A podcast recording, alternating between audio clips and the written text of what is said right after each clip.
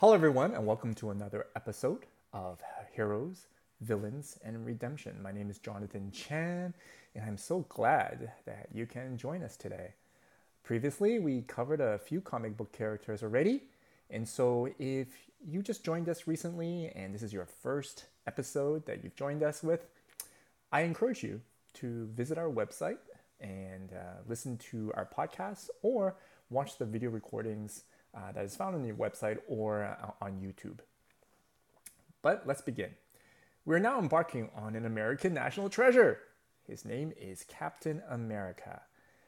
But before we go into Captain America, we'll actually take a look at a small video clip taken from Captain America Winter Soldier. Enjoy. What is it? For as long as I can remember, I just wanted to do what was right. Guess I'm not quite sure what that is anymore. And I thought I could throw myself back in and follow orders, serve. It's just not the same. Well, welcome back. So, we're going to take a look at Mr. Steve Rogers, who became Captain America after his transformation. Now, prior to the transform- transformation, Steve Rogers was this guy scrawny, short, pale, and also asthmatic.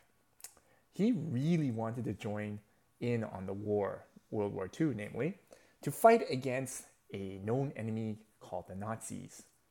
However, because of his physical stature and his asthma or asthmatic symptoms, uh, he was unable to join the war.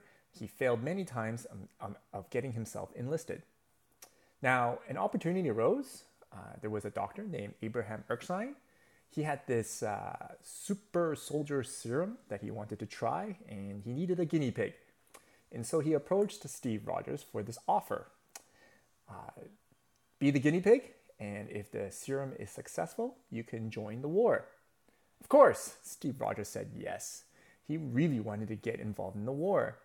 Uh, we're not quite sure why, probably because of American propaganda, and also, you know what, with all those films of showing the Nazis killing everybody, it does really encourage people to um, be part of the cause. Uh, sorry to be a little bit facetious, but that's how it was um, promoted in this film. And so, Steve Rogers uh, joins this uh, guinea pig experiment and he goes into this lab.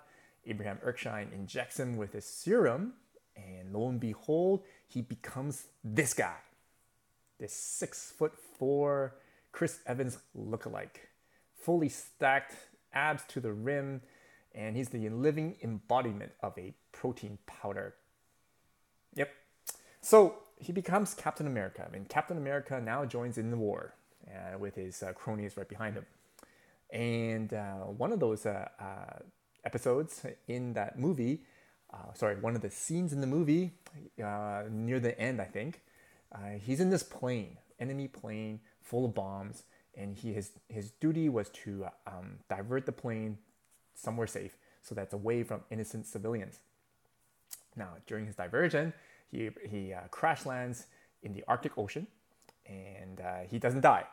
No, he falls asleep in cryogenic sleep. Because of his super soldier serum, he was able to stay alive, but he falls asleep in deep sleep for how many years?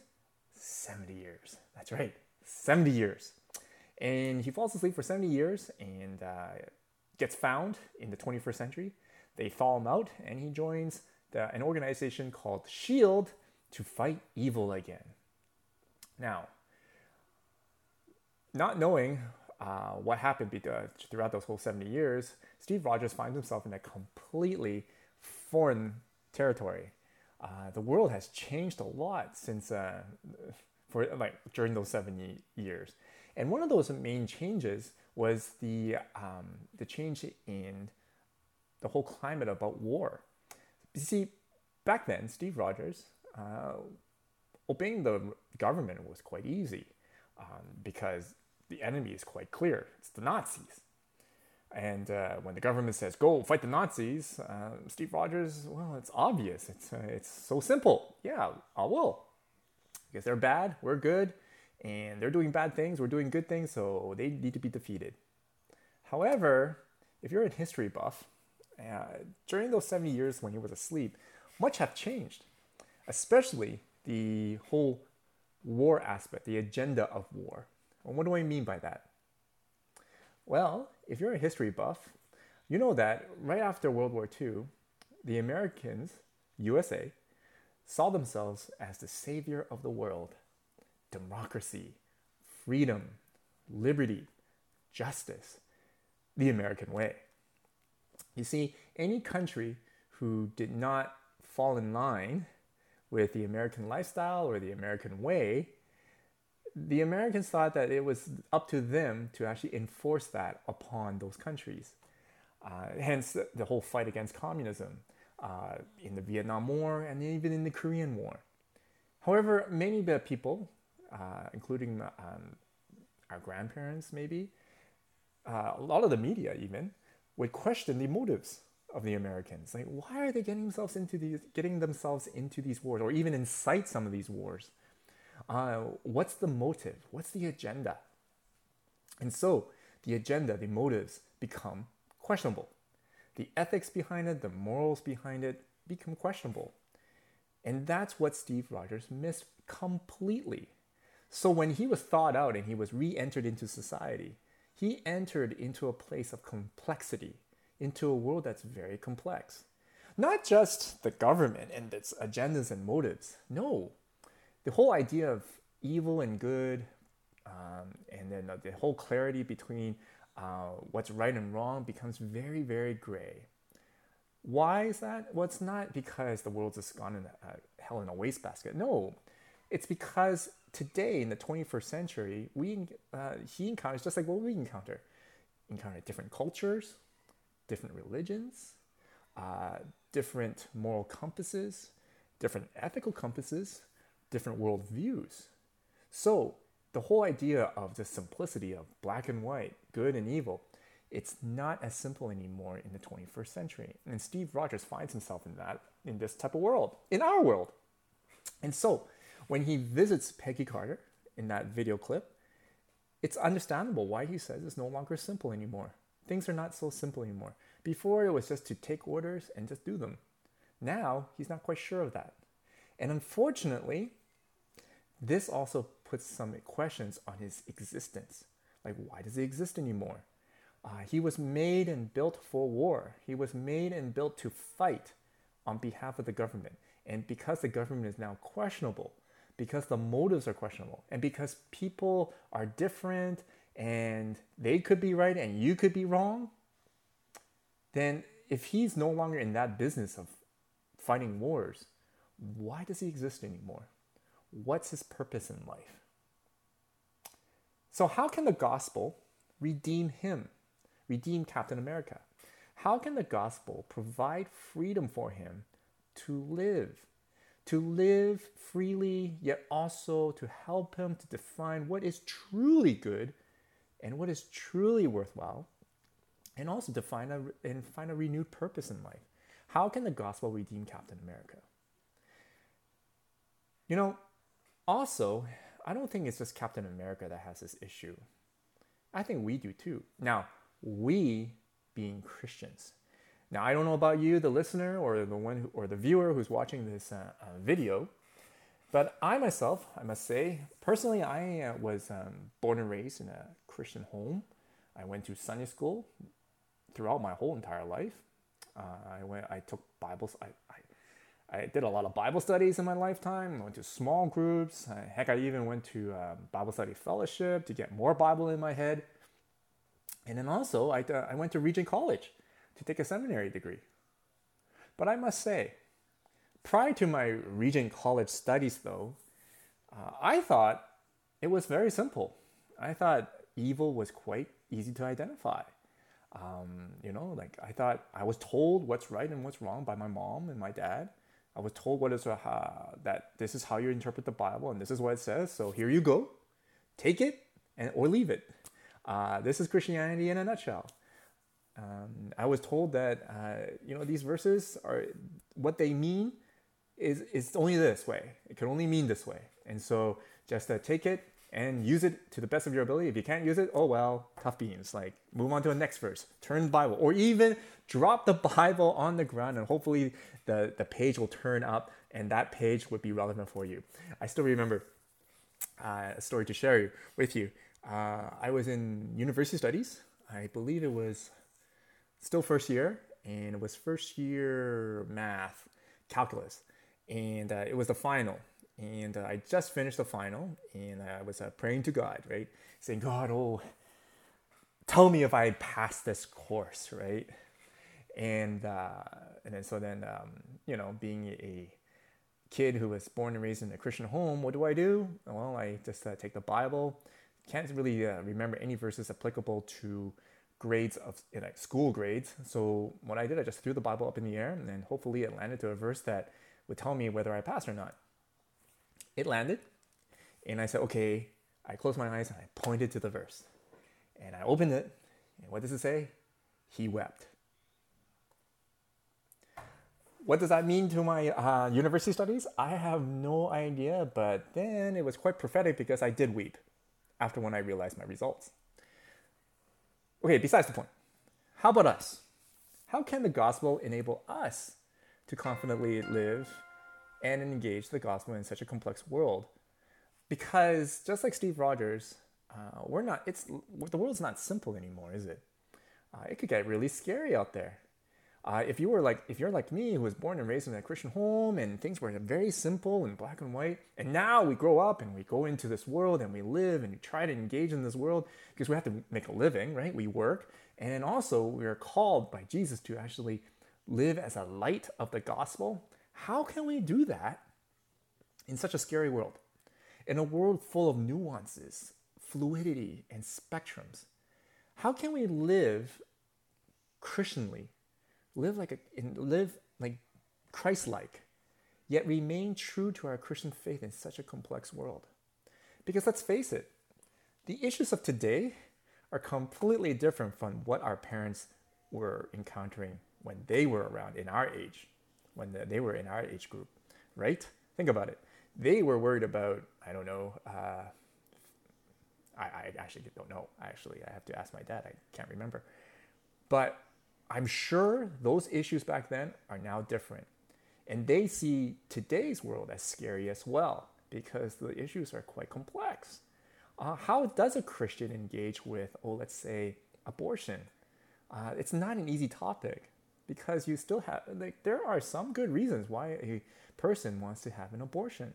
And there's some good, bad reasons for it too, but we're not quite sure. How about assisted dying? Because if we have loved ones who are in there, who are just bedridden, like in a vegetative state, do we keep them alive or do we allow them to die? Also, another one, safe injection sites. Now, I don't know if I don't know where you are, but I'm in Vancouver, uh, Vancouver, BC, and we have safe injection sites. And do we continue with those by um, for the sake of harm prevention, or are, or are these safe injection sites actually promoting addiction? I'm actually on the former, but then some people might disagree with me. See, it's not that easy, is it? It's very complex. Or how about the indigenous, our indigenous sisters and brothers out there? They're fighting for their land so that they have rights to worship and do spiritual worship for their ancestors. Now, do Christians support that too? do Christians uh, be part of the of that fight? That's not easy as well. And also gender identity, of course, and sexual orientation in the LGBTQ community. It's difficult to engage the gospel with them as well, is it? It's very difficult in that context. How can a Christian show love, live out the gospel, and also engage in the, the gospel with this such a complex world? It's scary.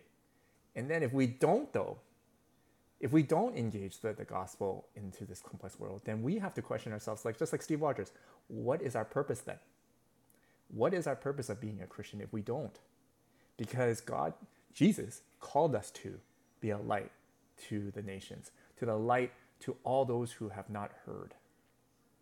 And so, that is our point today. How can we, how can the gospel redeem us and enable us to confidently live and engage the gospel in such a complex world full of nuances, fluidity, and spectrums, yet remain true to our Christian faith? Because it's scary. It's really scary out there. So, let's go on. So, we need to find somebody to hang our hat on and look into to explore whether somebody has already gone before us and paved the way for us so that we can learn from them, right? I find that the best way to learn, uh, the best way to know how to engage the world sometimes is through mentors because they walk this world a lot longer than we have. So, where in the Bible can we find a mentor to teach us a little bit or even a lot on how to engage in such a complex world yet remain true to our faith? We need to find a mentor that also can relate with us, right? Uh, can relate with someone like me who was born and raised in a Christian home in a simple setting where black is black and white is white. Things there were no gray areas, you know. How can like uh, he has to be able to relate? He or she has to be able to relate with me, and I can relate with them, right? Uh, coming from a world of simplicity, and then suddenly grow up and then engage with a very complex world that is scary. That makes you want to hide, right? But we can't because Jesus told us to engage. So, is there someone out there in the Bible that has done that already, that has gone before us, that can relate with us? And I believe there is. His name is Paul. So let's go into Paul. What can we learn from Paul right in the get go? Well, he did give us a quick bio of who he was, and it's found in Philippians chapter 3, verse 5 to 6. He goes like this Paul says he's circumcised on the eighth day of the people of Israel of the tribe of Benjamin. Well, there you go. He's circumcised, so he's he's very Jew. And uh, a Hebrew of Hebrews, in regard to the law, a Pharisee. And as for zeal, he persecuted the church. As for righteousness, based on the law, faultless. So he's perfect. He's the perfect Jew. In fact, he's the perfect Pharisee who takes the Mosaic law and the prophets to the nth degree. So he is the perfect Jew. Nothing, no blemish, nothing. Hmm, do I see myself as that too? If I could look back at my life prior to this, um, prior to Regent College, I would say that I saw myself as perfect too, unfortunately. And uh, like, I don't mean to be like prideful or anything. That's basically I was. I was prideful. I saw myself as the perfect Christian. I was born and raised in a Christian home. I, w- I went to church every Sunday. I didn't miss a single church service. In fact, uh, I still remember when I got sick and I couldn't uh, go to church, I still made the effort to double that time. The next following week, when I get better, I'll just like go to Saturday service and Sunday service back to back. I memorized verses. I had so many stickers you won't believe uh, in my uh, Sunday school classes when I was a kid.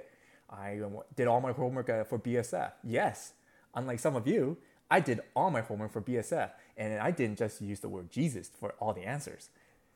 Also, I uh, volunteered a lot. I taught Sunday school, I taught kids, I volunteered for many things. So I could s- relate with Paul here.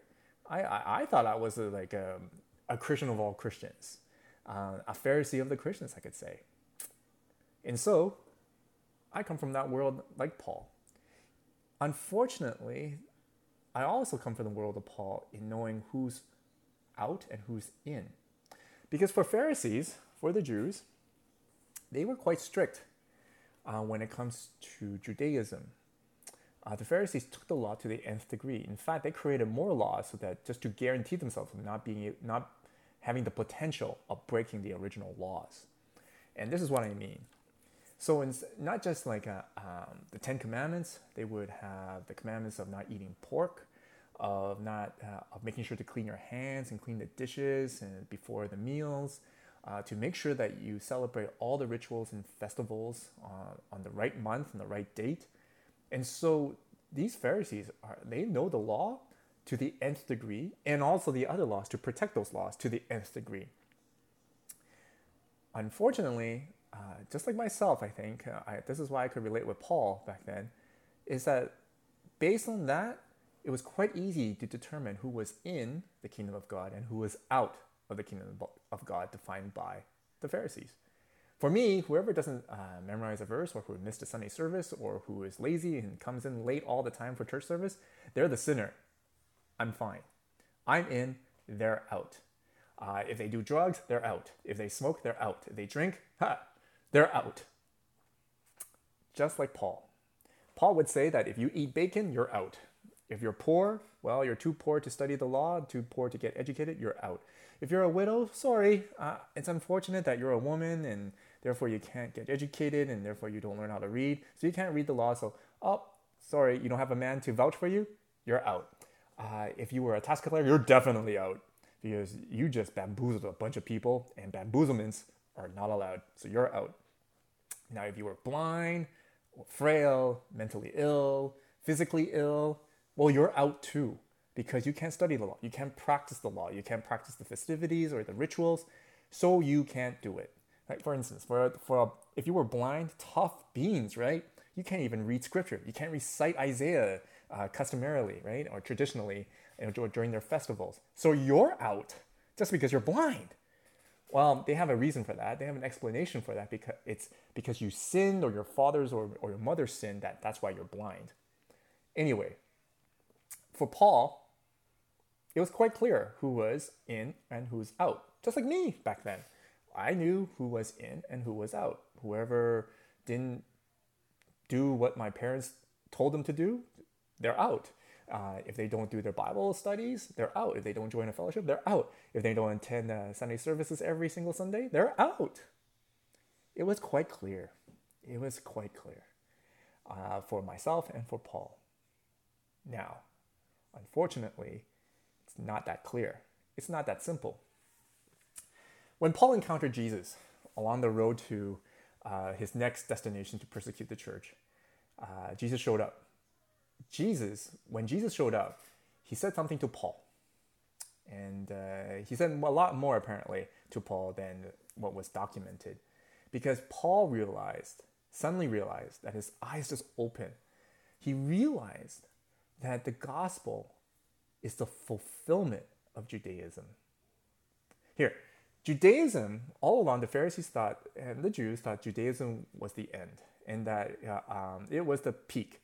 And God just had to come back down and just cap it, right? Uh, just to culminate everything and uh, just bless them, and they could join in on the kingdom of God. But Jesus made Paul realize that Judaism was more like this, pointing to Jesus. That Jesus was the fulfillment of everything that Paul believed in. That it was not about the laws, it was not about uh, like um, keeping the rituals. Those things all were just merely preparation and merely pointers to Jesus. And so when Jesus showed up, Paul literally fell off his horse because he was overwhelmed by this truth of the gospel. He was overwhelmed by Jesus' presence. He was overwhelmed uh, by how the magnitude of realizing that all the stuff that he learned has now come together, yet also flipped upside down because everything that he learned about the rules and who's in and who's out becomes much more complex. Why is that? It's because Jesus told Paul, now that you realize that he, that I am the fulfillment of Judaism, now that you realize I am the fulfillment of the fulfillment of the laws and the prophets, that no longer these prophets, you might wonder what your purpose here in life is now, right? Just like Steve Rogers, where he's no longer uh, fighting a war anymore. He's no he, he, he's questioning it now, so he doesn't want to be part of what he was created for. Just like myself, where um, now I'm approaching this complex world, and I cannot now, I can't fulfill my Christian duties, to, uh, my Christian calling to reach out to the gospel because now I just can't seem to engage what I've learned to this world. It's just so scary and so complicated. Paul is there too. Just like what this, I was basically, I was like Paul right now at that picture, going, what am I supposed to do? Because I can't just stay home, hide myself in the corner and cuddle in and rock about in and, and say, oh, Jesus is coming, Jesus is coming. No, I have to live. I am I have to live. I have to make a living. I have to work. I have to engage and then I also have to fulfill my calling as a Christian because redemption is not just a one time thing, it's a life thing. It's a redeemed life that I'm called to do. So that's who I am. How can then I fulfill who I am? Is that like, how can I fulfill my purpose? And Paul here, realizing that Jesus tells him, no, your new purpose now is to go and reach out to the Gentiles. I'm in the same boat then with Paul because we both came from this world of simplicity, this world where things are just clear and black and white. And now, realizing that uh, it's not that black and white and that uh, the gospel is available for everyone, and now that we're called to, and both Paul and I are called to engage the world of complexity, to get like in a world that's totally foreign to us, a world that is foreign to uh, that does not really understand what we're talking about. That's scary. And so Paul here goes, what to do, right? And that's why he actually went on a hiatus for a few years, if you recall. But we don't have the opportunity to go on a hiatus. However, when he came back, we can we uh, we definitely can learn something uh, from Paul. So just to summarize quickly before we move on, like Paul, I'm sure many of us are like Paul. We came from a world where we were born and raised in a Christian home, and things were a lot more clear, and simple. Uh, it was A or B. It was black or white. Uh, it was either it's like if it if the world if that person that we see is not doing what we expect them to do, uh, that then they're wrong right? Then they're not Christian and they're wrong and they won't be saved. Yet, like Paul, uh, I'm sure many of us, we are now call, we are always called to engage in a world that's completely foreign to us. It's complex, full nuances. Yet we also know, in the same time, we have to reach out, reach the, we have to engage the gospel with the world. We have to live in the world, not live for the world, but live in the world to engage the gospel.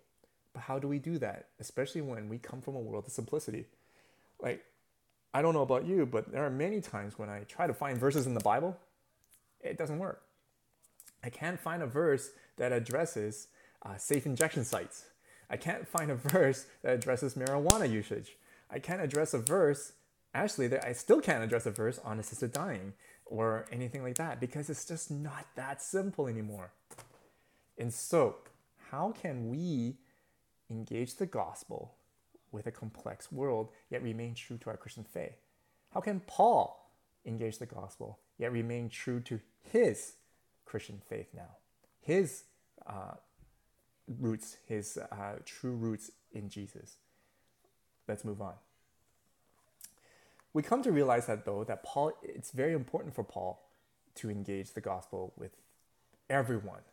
Um, he was called and he was convicted that this is his new identity, that this is his new purpose.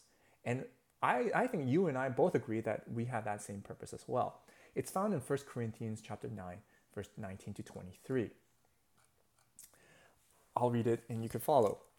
Though I am free and belong to no one, I have made myself a slave to everyone, to win as many as possible.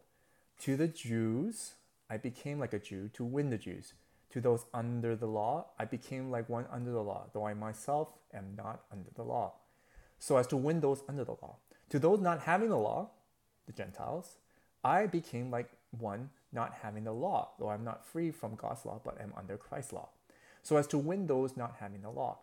To the weak I became weak, to win the weak. I became all things to all people, so that by all possible means I might save some. I do all this for the sake of the gospel, that I may share in its blessing. You see, I'm sure you all agree, like fellow Christians, all agree that this is our calling. We are to proclaim the gospel to everyone. We can't just hide in a corner. We can't hide in our churches and we can't hide in our homes and just huddle together and hope, hope to God that Jesus will come very soon. No, we have to live, right? We have to make a living. We have to go out to work. And by golly, we will encounter opportunities that God will give us to engage the gospel to this world, to this complex world.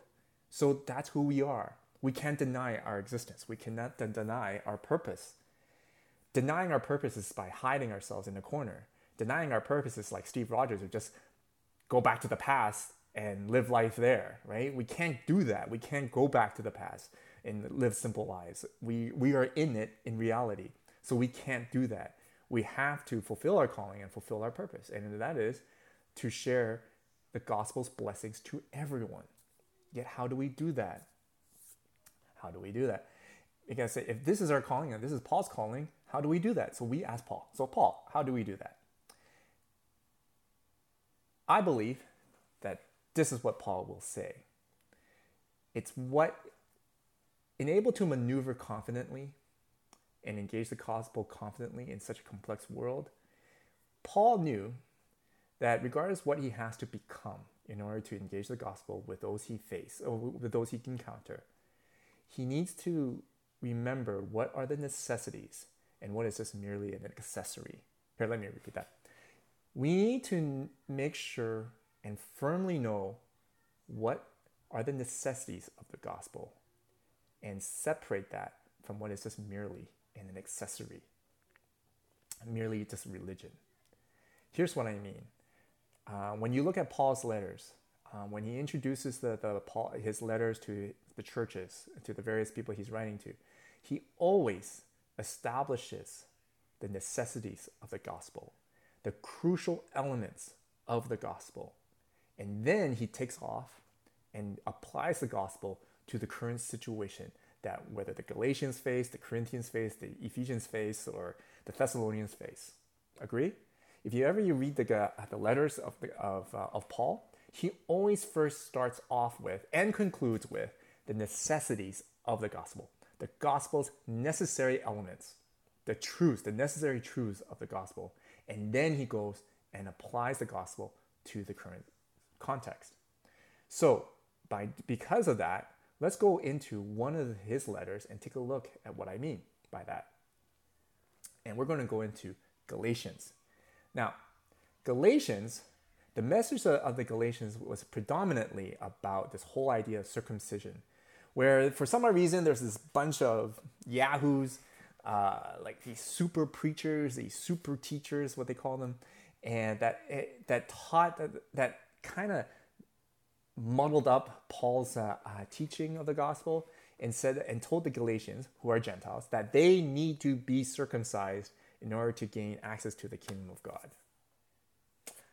Now, that's kind of like if I was uh, if I wasn't the, the person that I am now, and if I was like Paul before the Jesus encounter, I would have probably said the same thing too. Not for circumcision, but let's say, oh, simplicity wise, if you don't uh, memorize these verses, you're not saved. So you better memorize these verses. Or if you don't serve at church, you're, you're not saved either. That type of thing, you know? Putting stuff like accessories onto the gospel, making people feel that they need to fulfill that as well, and, uh, and neglecting the necessities of the gospel. So, Paul here, the reason why he's writing this letter to the Galatians to actually refute those super teachers' teaching about the requirements of circumcision and give, get them back to the basics, get them back to the necessities of the gospel. So let's begin. In Galatians chapter 2, verse 7 to 8, on the contrary, they recognized that I had been entrusted with the task of preaching the gospel to the uncircumcised. See? Paul was entrusted to preach and share the gospel to the Gentiles, just as Peter had been to the circumcised. For God, who was at work in Peter as an apostle to the circumcised, was also at work in me as an apostle to the Gentiles. The Jewish Christians, the Jewish ones, criticized Paul for watering down the message because they heard that many of the non Jew converts didn't follow Jewish customs such as diet and circumcision. Okay? So it's not just the super teachers, there were also the Jewish Christians thinking that, hey, wait a minute, how come they don't have to get circumcised or not eat pork? In other words, the Jewish Christians mistakenly placed much too much emphasis on not only the necessities of the gospel, but also the Jewish customs, traditions, etc. In other words, they thought that being Christian, i.e., saved, meant one needs to be also a Jew. Just like me, back uh, before uh, before my encounter in Regent College, I would have thought that hey, attending Sunday worship every Sunday is your requirement for being a Christian. They were still operating within that framework, the Jewish Christians, uh, thinking that they need to be Jew. Like if you're not a Jew, you're not saved, so you have to be one. So Peter, one of the original disciples of Jesus, he was caught thinking that way, even though not too long ago in Acts 15, he acknowledged that circumcision was not important until Paul caught him doing this in Galatians chapter 2, verse 11 to 13. See, Peter, well, there was this uh, issue about circumcision as well. Peter uh, said, no, it's not an issue, not at all. But then Paul uh, in Galatians 2 says, uh, uh, in this passage, caught him doing something. And here's what he did. When Cephas, Peter, came to Antioch, I opposed him to him to his face because he stood condemned. For before certain men came from James, he used to eat with the Gentiles. But when they arrived, he began to draw back and separate himself from Gentiles because he was afraid of those who belonged to the circumcision group. The other Jews joined him in his hypocrisy, so that by their hypocrisy, even Barnabas was led astray. Paul knew he can't force non Jews to be circumcised. I can't see myself being circumcised, nor can many of my fellow Christians. And definitely, being Chinese, pork is a staple in our diet, and I love bacon way too much. Does that mean I'm a sinner and beyond saving? No. Paul says being a Jew and following Jewish customs are not a necessity of the gospel message. What is it then? What are the necessities that we need to be deeply rooted in us while other things can be contemporized? What are the necessities that separate it from the accessory? Right? Because Peter, he kind of knew the necessities, but then in this passage right here, he was caught focusing way too much on the accessory of this whole idea of circumcision and diet, right? In fact, uh, one of my professors uh, one time said that, uh, trying uh, explaining this passage, Peter was caught with bacon bits in his mouth by Paul, right? So, like uh, Peter knew, but he was he he even put too much emphasis on the accessories. So, what are the necessities of the gospel that we need to be rooted in so that we can maneuver this complex world? Oh, ooh, this is really tiny. My apologies. So let's begin. Chapter 2, verse 16. Know that a person is not justified by works of the law, but by faith in Jesus. Christ, Jesus Christ. So we too have put our faith in Christ Jesus, that we may be justified by faith in Christ and not by the works of the law. Because by the works of the law, no one will be justified. But if, in seeking to be justified in Christ, we Jews find ourselves also among the sinners, doesn't that mean that Christ promotes sin? Absolutely not. If I rebuild what I destroyed, then I really would be a lawbreaker. For through the law I died to the law, so that I might live for God. I have been crucified with Christ, and I no longer live, but Christ lives in me. The life I now live in the body, I live by faith in the Son of God, who loved me and gave himself for me. I do not set aside the grace of God, for if righteousness could be gained through the law, Christ died for nothing. The necessities of the gospel is this grace. God showed grace toward us when Jesus was crucified for our sins and rose from the dead to conquer death for us, so that we, when we believe and have faith in Jesus, we can be called God's children because Christ lives in us. For by grace we are saved through faith. We were destined to be apart from God, i.e., death. But through Jesus' crucifixion and resurrection, we now have access to be with God and be his children. So, the necessity of the gospel is to believe and live by faith in the Son of God. The necessity of the, of the gospel is God's grace. Anything beyond this are not. Paul goes on to say this. So in Christ Jesus, you are all children of God through faith. For all of you who were baptized into Christ have clothed yourself with Christ. There is neither Jew nor Gentile, neither slave nor free nor there is male nor female, sorry, nor is there male and female. For you are all one in Christ Jesus. If you belong to Christ, then you are Abraham's seed and heirs according to the promise. In other words, as long as we are rooted in the necessities and live by faith in the Son of God, in other words, believe and live just and live in that mode that Jesus is the Son of God and Jesus has died for our sins, and we live in gratitude of God's grace, we can confidently engage the world and adopt the nuances and navigate through them since we know what is true. But what is good? Then, what's our moral compass that guides us to ensure us that we are living by faith in the Son of God as we navigate and engage with this complex world? How do we confidently live out this faith? Because, hey, okay, faith, right? Great, we believe. But now, how do we live it out? How do we engage the world with this necessity that we have now encountered?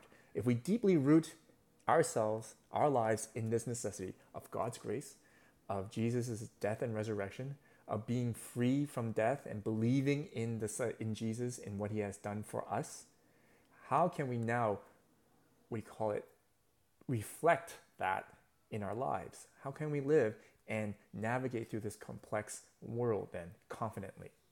Let's move on. For the entire law is fulfilled in keeping this one command love your neighbor as yourself. But if you are led by the Spirit, you are not under the law. Since we live by the Spirit, let us keep in step with the Spirit. Love your neighbor. That's right. Love everyone we encounter. That's how we can confidently know that we live according to our faith in the Son of God, i.e., Christ like. Nowhere did Paul say that we are to place judgment on those who smoke marijuana, use safe injection sites, have an abortion, or decide to have someone assist in someone else's death. Nowhere did Paul say to judge. Paul says, love everyone just as Jesus loved us. That's so liberating, isn't it? Many times we think we need to know a lot of Bible verses and theological concepts so that we can make snappy comebacks and defend Jesus. Like we need to defend Jesus. Like Jesus does not need to be defended. He's God, right? He doesn't need our defense. He's God. In fact, we need him to defend us. Actually, like uh, he need. Like, scripture says, we need him as our advocate. We need him as our ambassador. We need him to speak on our behalf in front of God, right? Jesus does not need our defense. He's God. Jesus gave us the necessities to follow, to believe and have faith in his death and resurrection, believe in God's grace that was available to us, and be content and actually be grateful and uh, show immense gratitude of God's grace that was bestowed upon us through Jesus. And also to reflect that, how to reflect that uh, truth is to love our fellow human beings. No matter how different they are, no matter what they've done, no matter what they're going to do, or no matter what intent they have, or whatever, whatever agenda they have, it doesn't matter. We are to love fellow human beings. That's it. That's how we engage this world today. That's how we engage this complex world today with their nuances, with their spectrums, with their fluidities, with their like just the various things that maybe just scare us. Well, perfect love casts out fear. And when so therefore, when Paul says, how do you like Paul basically answers this answers our question. We ask Paul, Paul, how did you do it? How did you engage the gospel with people that are completely different from you, with the completely different worldviews, with completely different uh, mindsets, with completely different religions, with completely different cultures, have no clue what uh, what the Jewish law is? How did you engage them? How did you make the gospel relevant to them? Paul would say, love them. Love them, love them. Love them regardless of what they've done. Love them because Jesus loved us. Perfect love casts out our fears and anxieties of engaging the gospel with the world today. Perfect love, loving our neighbors, casts out fear. Folks, that's liberating, isn't it? And that's that's that provides us with a lot of freedom. We don't need to be scared anymore of the fear of losing our salvation when we engage with the world. We don't need to fear for the losing our salvation if we actually have a conversation with someone that's completely different from us, or a completely different moral, moral compass from us, or a different ethical compass, or whatever. As long as we love them, we know for sure that God is pleased. That's redemption. That's a life of redemption, folks. Let me close with the final passage to provide you with encouragement. Galatians chapter 5, verse 1 to 6. it is for freedom that Christ has set us free. It is for freedom that Christ has set us free. Stand firm then and do not let yourselves be burdened again by a yoke of slavery, which is all the non necessities. Mark my words, I, Paul, tell you that if you let yourself be circumcised, let yourself be burdened with these accessories of religion, uh, the accessories, Christ will be of no value to you at all. For through the Spirit we eagerly await by faith the righteousness for which we hope. For in Christ Jesus neither circumcision nor uncircumcision has any value. The only thing that counts is faith expressing itself through love. The only thing that counts is faith expressing itself through love.